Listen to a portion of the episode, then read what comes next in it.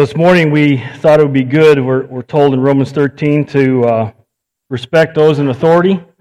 And uh, so with this morning we wanted to do is, uh, is honor those that are in uh, law enforcement. Uh, so what we'd like to do at this moment, if you uh, have are, current, currently, I can talk, those who are currently involved in law enforcement or those who have been in the past, if you just go ahead and raise your hand for us real quick. You got the, is the mic back there? It's got Mike, a former fireman, is going to be handing out cards to the law enforcement. So that's pretty good. Thanks, Mike. I know there's always kind of a thing between firemen and police officers. You know, anybody else? I didn't see anybody else since. All right, great. Thanks, guys. Appreciate that. Um, again, we uh, want to be able to honor them and thank them for their for their work and what they do um, in our. And if you see a police officer, um, you know, make sure you, you thank him or her for their uh, service. Um, and I just, uh, we, we've been talking as pastors in our campuses, and um, we just felt like there, we needed to make a statement concerning police officers and this idea of defunding uh, police officers. And so um, I, I, just have this one thing to say, and then with what um, God's Word tells us as it pertains to our freedom as Christians and responsibility. And that's this no matter what happens in our country, we're going to have law and order of some kind. Right? Someone is going to have authority, and someone is going to have the law that's a part of that authority. We have a constitution and a legal system that was developed from that constitution. It was designed to be changed. It was designed to be changed by uh, we, the people, voting people in that we believe will lead well. We understand that we're sinners, they're sinners. Uh, we understand that there's uh, people get power in their hands and they begin to operate outside of maybe even the law. But the point is, our Constitution, our legal system, was designed to be reformed, to be changed. Or we can have law and order in another way, and this is just a current example when they made the autonomous zones, those who were calling for the funding of police officers, they set up their own borders, they set up their own armed patrols, and they chose who came in and who didn't. This particular guy actually has a 2 Timothy 2 3 through 4. And so they pulled out people who they didn't feel belonged there. Point is, we will have law and order in this country. The question is, as Americans, what kind do we want? And the best designed protest that we have is to go and vote what we believe is the best to have. All right, having said that, go ahead and turn in your Bibles to 1 Corinthians 9. It's page 1147. We're going to start in verse 19. We've been looking at this, uh, this idea of enough of the bad news. Let's look at some of the good news, the things that are associated with our salvation. Obviously, salvation is awesome. We don't deserve it. God is just incredible that He would allow that and then also be the one who made sure it happened. Um, but over and above that, just some other good things. So we've been looking at that. We're going to close out this uh, series on this, but we're going to be looking at the idea of our freedom. The freedom that God has given us through faith in Christ, but the fact that there's um, responsibility that comes with that. And so during the messages, I always will throw up truth, you know. So here's one truth your God given freedom through salvation brings with it God given responsibility. Now, this morning, uh, I have a feeling I'm going to be stepping on people's toes, including my own, uh, which is good. But we have to understand something. Those of us who have placed our faith in Christ, if you haven't done that, you sit back and just, I guess, listen to my melodious tones. Um, but understand what God calls a Christian to do. So if you're kind of thinking about, oh, I don't know, if, should I put my faith in Christ or not, this whole Christian thing, well, listen to this message and you determine if that's something that you want to have as your responsibility. Because being a Christian is not an easy thing, especially in this world. Jesus Christ died on the cross for our sins, and we say we believe He did that for us, and we've asked God to forgive us our sins, and God's reconciled our relationship with Him. through that, and His Holy Spirit is living in us. And when we die one day, we're going to go to heaven. But we have a purpose and a reason for why He left us here. We have a God given responsibility connected to the freedom we have. See, we're not constrained by this world. We're going to find out this morning. God has you where you're at for a purpose. It's not a mistake. The family you're in, the neighborhood you're in, the workplace you go to, the clubs that you're a part of, whatever. It's not a mistake that you're there. You're there for a purpose, a God designed purpose. And we have a responsibility to know what that is. We're going to be looking at verse 19, and then we're going to uh, break it down, and then we're going to look at some takeaways. It says this this is Paul talking, a guy who, by the way, um, was very um, well versed in riots. Okay, so we can learn something from this guy. This is the guy who was beaten within inches of his, his life by those who were rioting because he had was sharing Christ's message of salvation. He says this For though I am free from all men, I have made myself a slave to all, so that I may win more. He's not saying win more debates, okay? To the Jews, I became as a Jew, so that I might win Jews. To those who are under the law, as under the law, though not being myself under the law, so that I might win those who are under the law. To those who are without law, as without law, though not being without the law of God, but under the law of Christ, so that I might win those who are, who are without law. To the weak, I became weak, that I might win the weak. I have become all things to all men, so that I may by all means save some. I do all things for the sake of the gospel, so that I may become a fellow partaker of it. Do you not know that those who run in a race all run, but only one receives the prize? In such a way that uh, run in such a way that you may win. Everyone who competes in the games, so he's talking about the Olympic type games that they had back then exercises self control in all things. They train, they work hard. They then do it to receive a perishable wreath, a wreath that's going to eventually wilt and die and just fall, right? But we, an imperishable wreath, reward. Not, not our salvation, we already have that, but something over and above. Therefore, I run in such a way as not without aim. I box in, a, in such a way as not beating the air, but I discipline my body and make it my slave, so that after I have preached to others, I myself will not be disqualified. We're going to look at this morning our freedom, our response, and our commitment to the responsibility we have in this world. So let's look at this idea of, of freedom. Christians are free from all men. Paul says, though, for though I am free from all men. Paul was an apostle, right? And so he was certainly free from all men. He answered to God, he was inspired by God. There is no way in the world anybody's ever going to debate with him and win over theology, doctrine, or how to live out the Christian life. Nobody could tell Paul how he should live, what he should do, how he should respond to life, to the world that he lived in.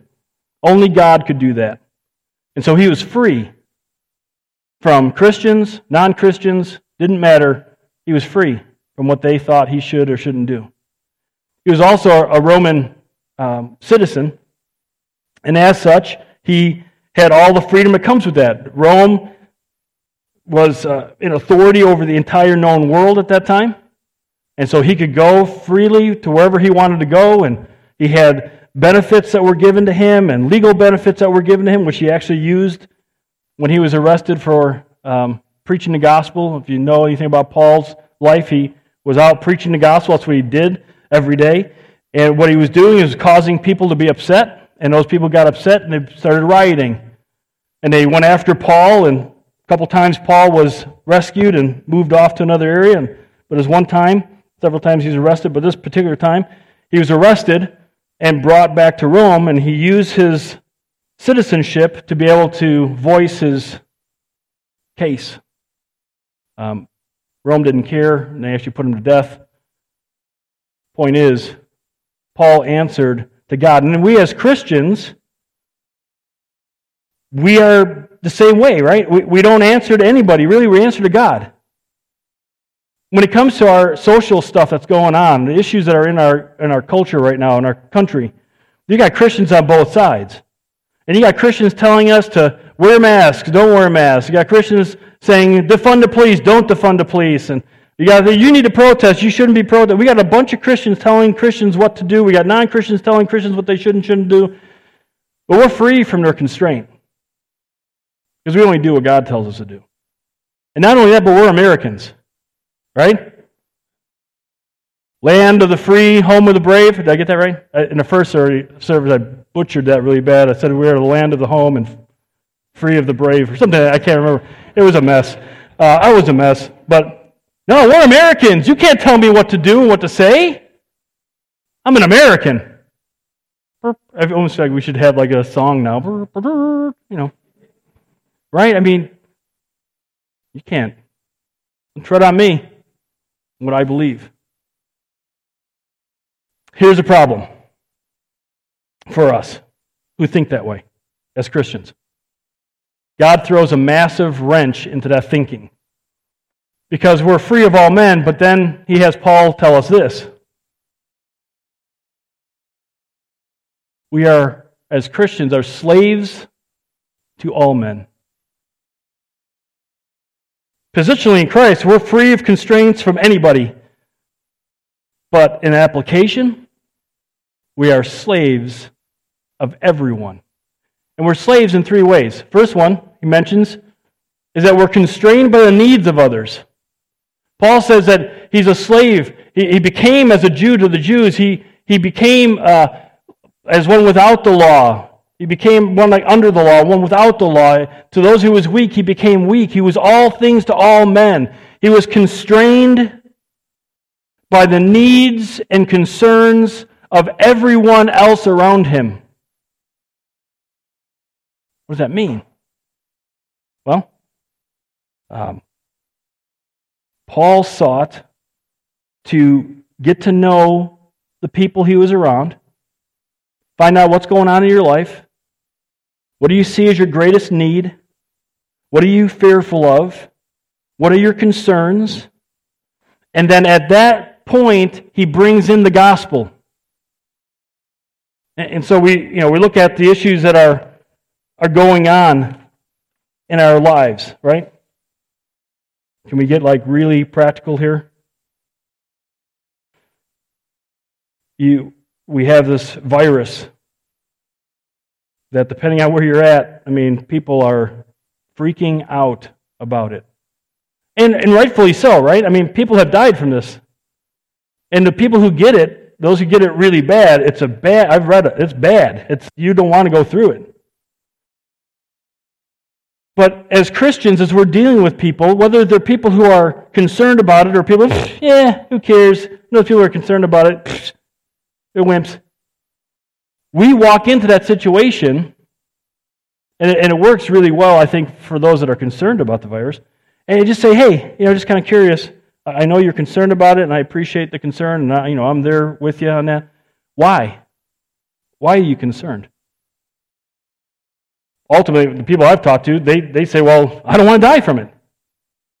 So really, your fear is, is not so much from the virus, but death. Well, yeah. Because, I mean, you know that you're going to die one of these days. Yeah, yeah, I know. So your real fear is death. I mean, if you get through this virus and something else comes along and you die, that's kind of scary too. Yeah. Do you know that there's a way out of being afraid of death? Oh, really? Yeah. Jesus Christ died to make sure that you don't have to be afraid of death. And then you tell them about Jesus Christ. That's the gospel, right? Or with the whole protesting stuff, the whole racial stuff.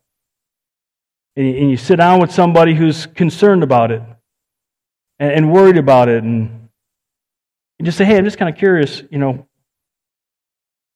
where are you at with all this? I mean, how are you doing?" I just I'm just tore up inside about what's going on and the racial issues in our country. I mean, yeah, I am. I'm, that's my family. I'm, I'm tore up about it.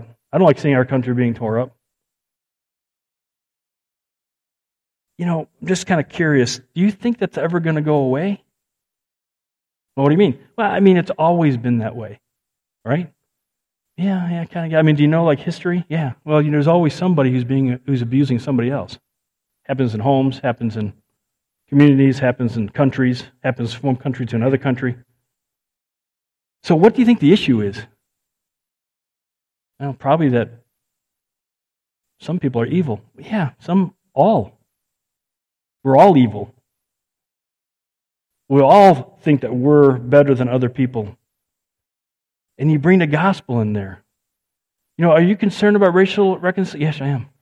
You know, you know God cares about it?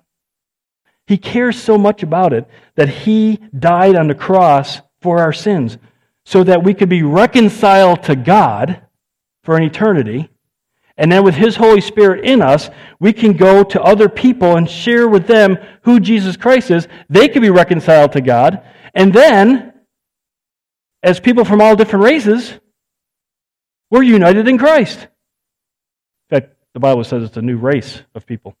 Ephesians chapter 2. Because listen, racial issues, economic issues, whatever the issue is in our world, in our country, will never go away.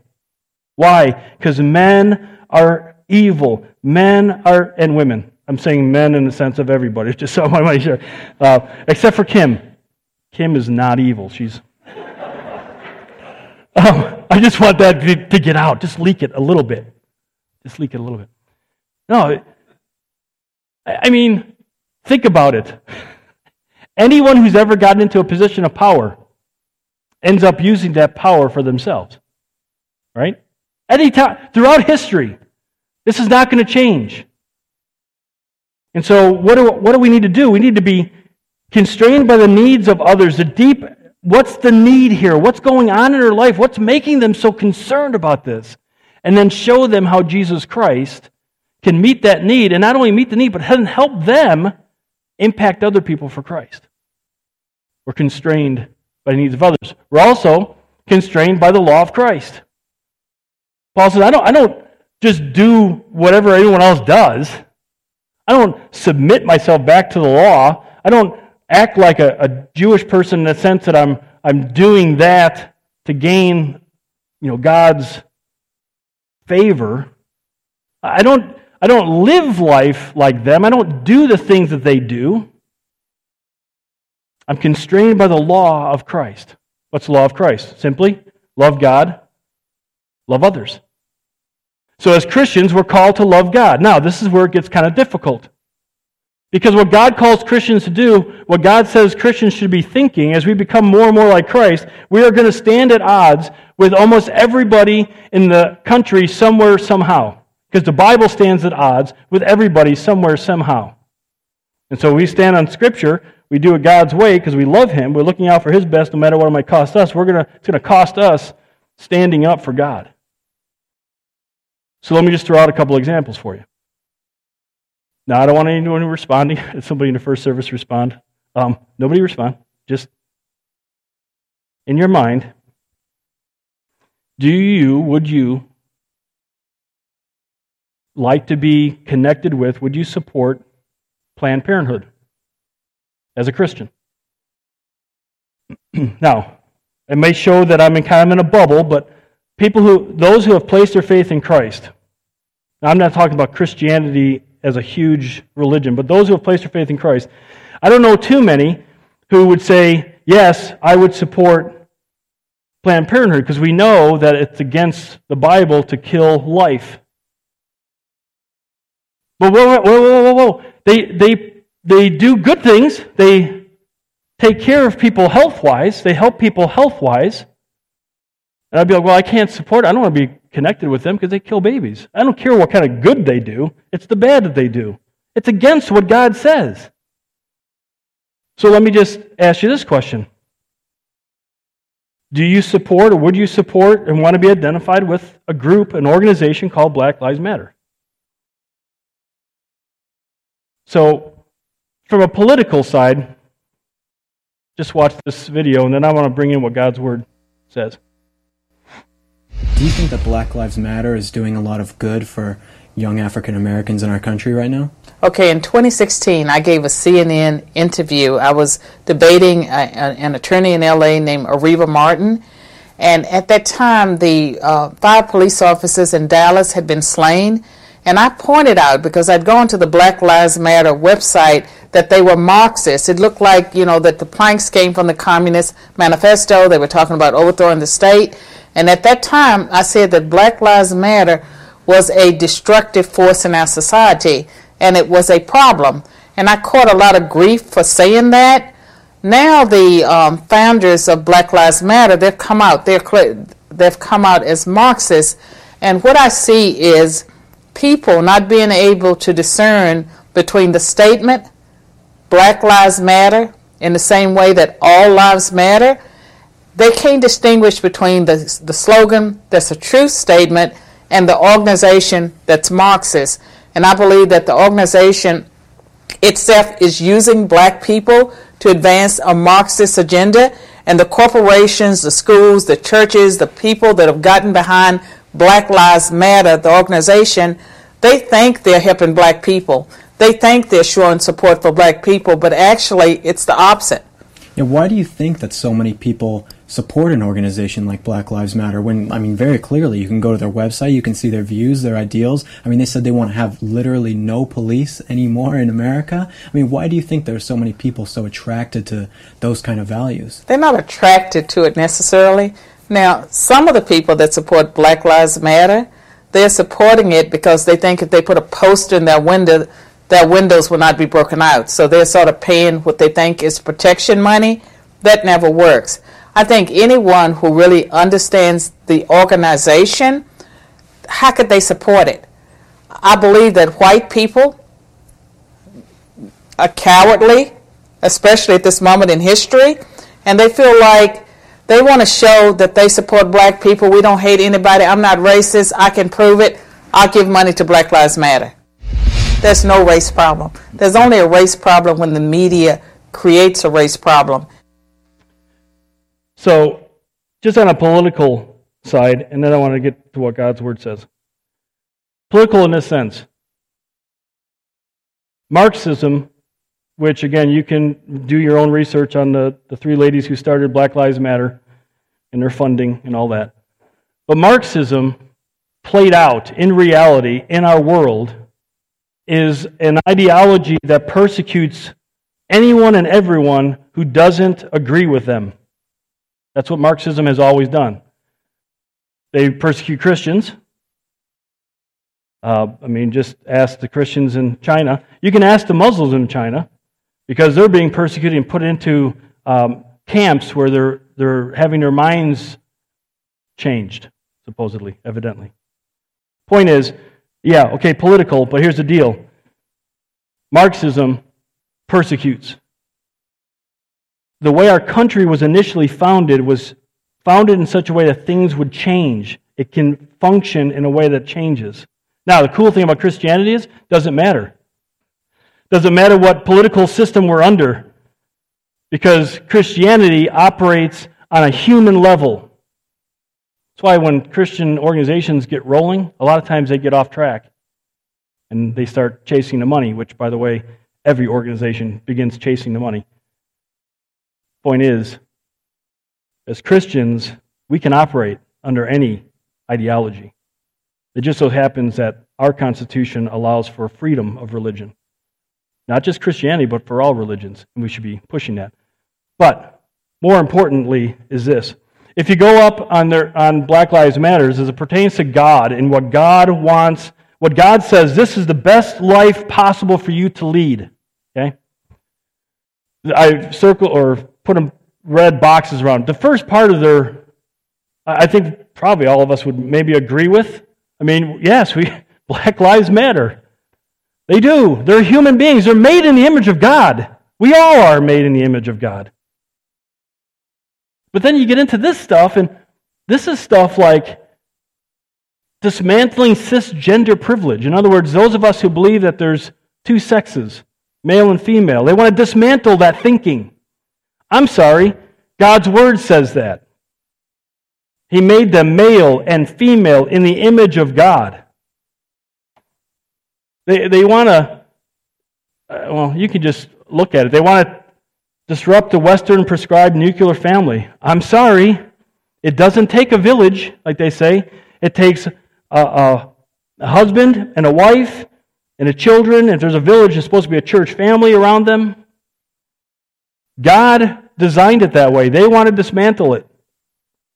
So the point is yes, Black Lives Matter, but organizations who don't do life God's way, they're not pushing for godly things, Christians are not to be a part of. Why? Because we love God. And then we love others. Loving others, looking out for the best of somebody else, no matter what it might cost us. Listen, to be followers of Christ, it's going to cost us. It's going to cost us sacrificing time. It's going to cost us sacrificing maybe our finances. It's going to cost us sacrificing things that we want to do for the sake of other people in their need. Our salvation cost Jesus his life. As followers of Christ, loving others means putting their needs before ours. Not just to meet their need, but to bring the gospel of Jesus Christ into their life. So we're constrained by the love or law of Christ. And lastly, we're constrained by the mission of Christ. Nice. Fingers working again. Love it. Constrained by the mission of Christ. What does, he, what does he say? Why is he doing all this?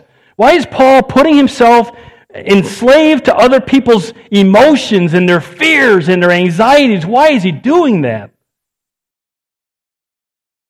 That he might win more.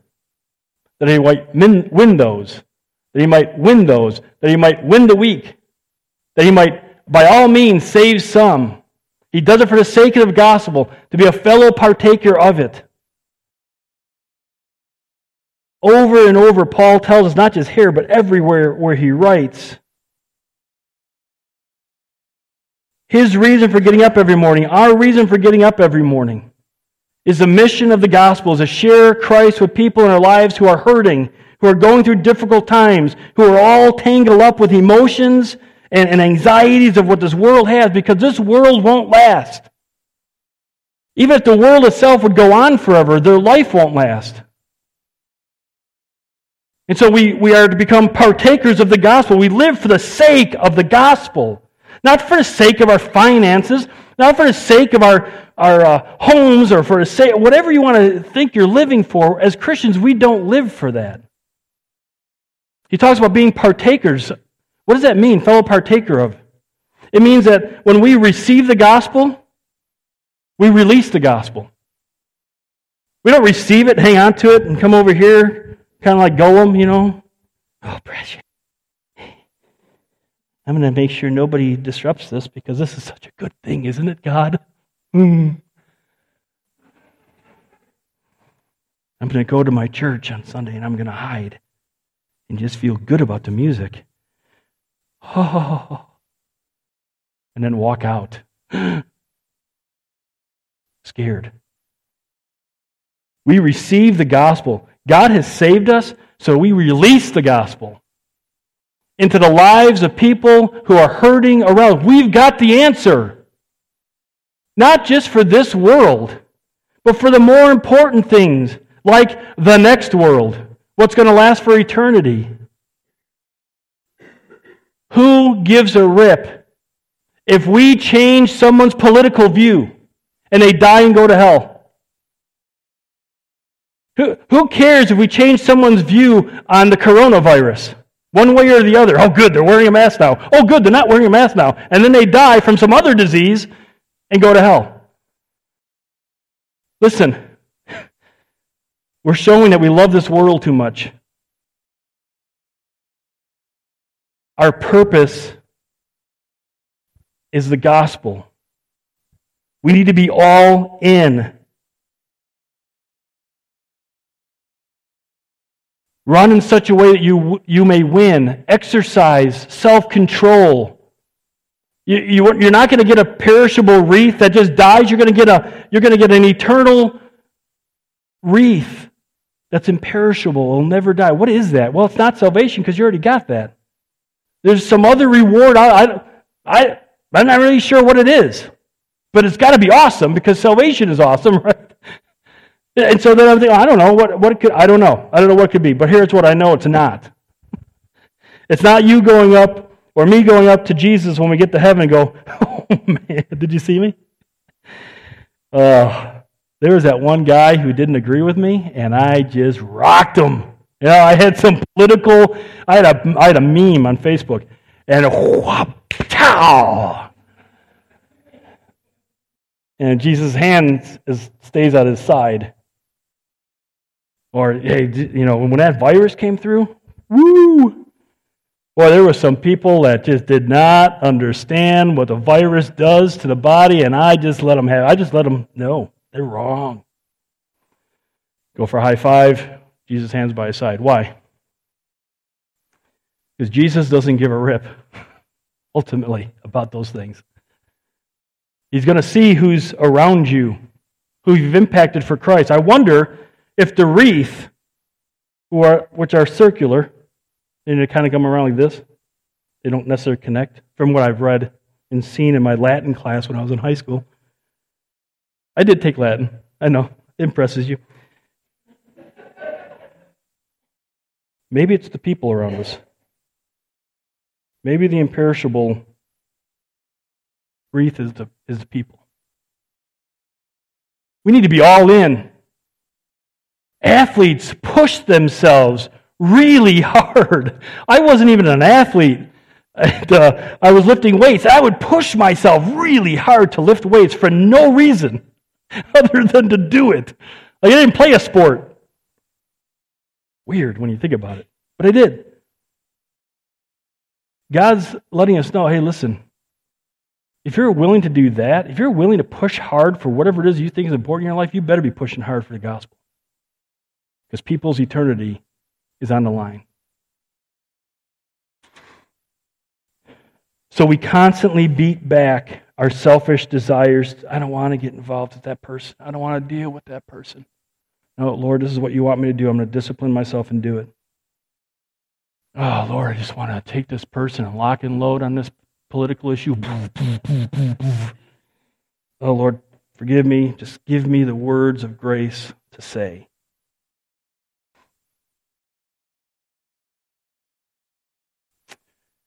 We constantly beat back what we think we should be doing in order to do life God's way. So we talked about being constrained by the love of Christ. What's that look like? I want to give you some truth because love is not just being a warm fuzzy where we, um, I hold you and give comfort, but love is also doing what's best for a person, no matter what it might cost me. And sometimes throwing out truth is the most loving thing a person can do.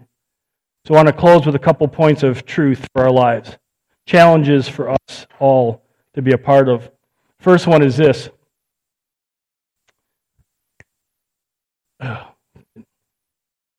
must be dirty on the point. Man has never and will never solve social injustices in our world. That's a truth. How do I know that? I've read the Bible. It's only going to get worse. Right now, Christians aren't the focal point, but you start reading in the news, you start reading some of these interviews, and they're starting to look at Christians. They're starting to look at evangelical Christians. Maybe they're the problem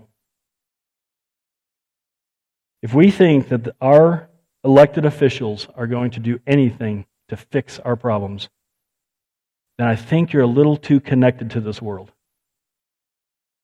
They have never been able to, and they never will be able to. And even when there's a guy called the Antichrist who shows up, he's not going to be able to. So, what do we do as Christians? Well, we need to toughen up. We need to toughen up. We need to stop being mamsy pamsy, all emotionally driven by what's going on in our world. And we need to say, okay, no, I'm not going to do that because that's not what God wants for me to do. It's, I know, I get it. I read stuff and I, I get worked up emotionally, but then we've got to put a stop to it and say, okay, that's how I feel, but the truth is, God's got this, and there are people in my life who I need to help and encourage and bring the gospel into their lives. We need to read up. We need to get in the Bible and know what the Bible says about these things. You know, I, sometimes I feel like I'm, you know, talking till I'm blue in the face, which this face doesn't get blue very often, more red than anything, but man, we gotta we gotta read up, and then we gotta meet people's needs with the gospel. We gotta know what's going on in the people in our lives and how it is we could best reach them and give them the understanding of that Jesus Christ is the answer for what's going on in their lives. And the second truth is this actions speak louder than words. Christians, get off Facebook, get off Twitter, get off Instagram, get off TikTok, get off Parler, which is a new one that's coming up. I don't mean get off in the sense of stop doing it. What I'm saying is stop posting stuff on there to try to, to try to change somebody's mind. It's not going to happen. We're supposed to be at peace with all men. What do we do? We throw stuff up on there and what's this? And it causes a bunch of division and non-peace. That's what we're called to do. I mean, you know, unless you want people to, to look at you and go, oh, they're that. God wants us to have people look at it and say, oh, they're about Jesus Christ. I don't really care about Jesus Christ, but they are. They're about Jesus Christ.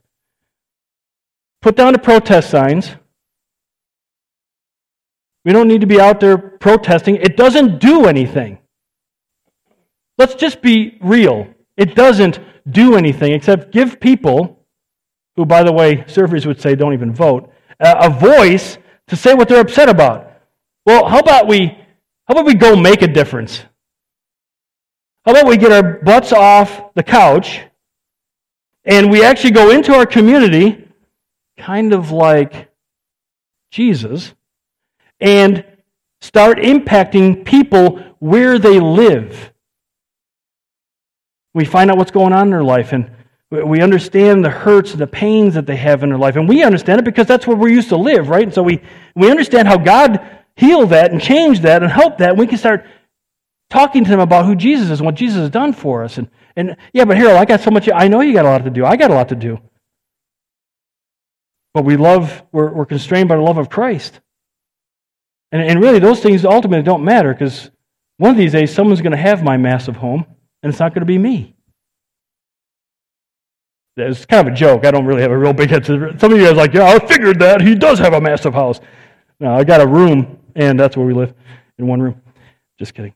Someone's going to have that. It's not going to be standing with me in heaven. We need to get into communities. We, we, and again, I don't know what that looks like for you, and I'm praying about what that looks like for me. But it certainly means you know, we can get into schools and tutor, right? We can get involved in some community groups. We could do what, you know, we could ask different community leaders, say, hey, what is it? I had a lady who didn't evidently like the fact that we were going to honor the police today. And then she wasn't like, she was very nice about it, but she messaged me and says, Well, you're going to honor those who have been um, killed. Um, I can't remember the phrase. She didn't say killed by police. It was, it was a much nicer phrase. Um, senseless, the senseless killings. You're going to honor those who have been senselessly killed. And, and so I, wrote back to her um, the gospel I wasn't going to respond even, but I just like, Lord, I got to do something.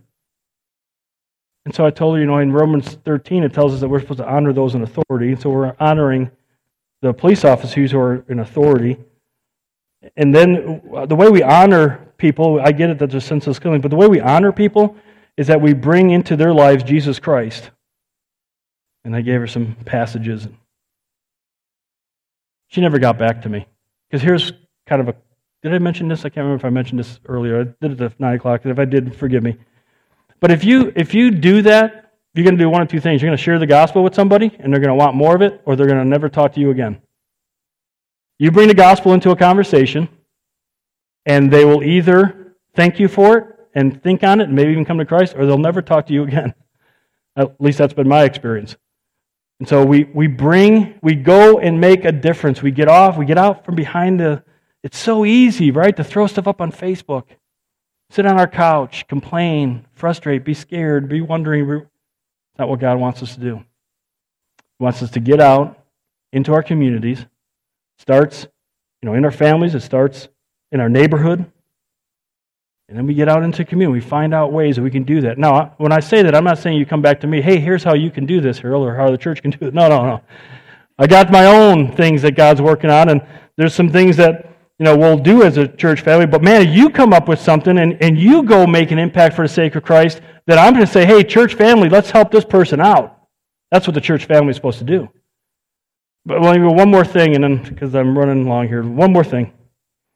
I, I, get asked by different ecumenical groups, which are just uh, religious groups, pastors, churches, that want us to be a part of what they're doing to meet the needs of the community. And I always say no. And here's why I say no because we're not here just to meet the needs of the community. They don't want to talk about the gospel. One of the reasons why, because there's a bunch of different religions who don't believe the same ways we do. but they don't want to talk about the gospel. They just want to meet the needs. Listen, I'm all about meeting needs. But again, if we have healthy, wealthy, and wise people who die and go to hell, we've done nothing. And so the impact that we're going to make in people's lives is we're going to seek to connect with people personally, meet their needs personally, to share Christ with them personally, and then walk with them. Whether they make the decision for Christ or not, to walk with them. If they make the decision for Christ, you walk with them. Notice how I said that you? You walk with them. I'm there for you. Other people are there for you. We need to make an impact in our community. Here's how I'd like to end this morning. I'm not going to have the band come up. Um, but it was great to have Aaliyah here. Where are you? Aaliyah was here. It's Caleb's sister. Really appreciate her coming up from Florida and uh, singing. Um, I appreciate that. If you want her to sing, she can do it in the lobby for you. Um, I'm just gonna, I'm just gonna give just you some time to spend some time with the Lord and think, just work through this, and I hope you work through it when you get home. But just say, God, give me an understanding of what it is that I need to do. What do you want to do in and through me? Let me give you about 30 seconds of time, and I'll close in prayer.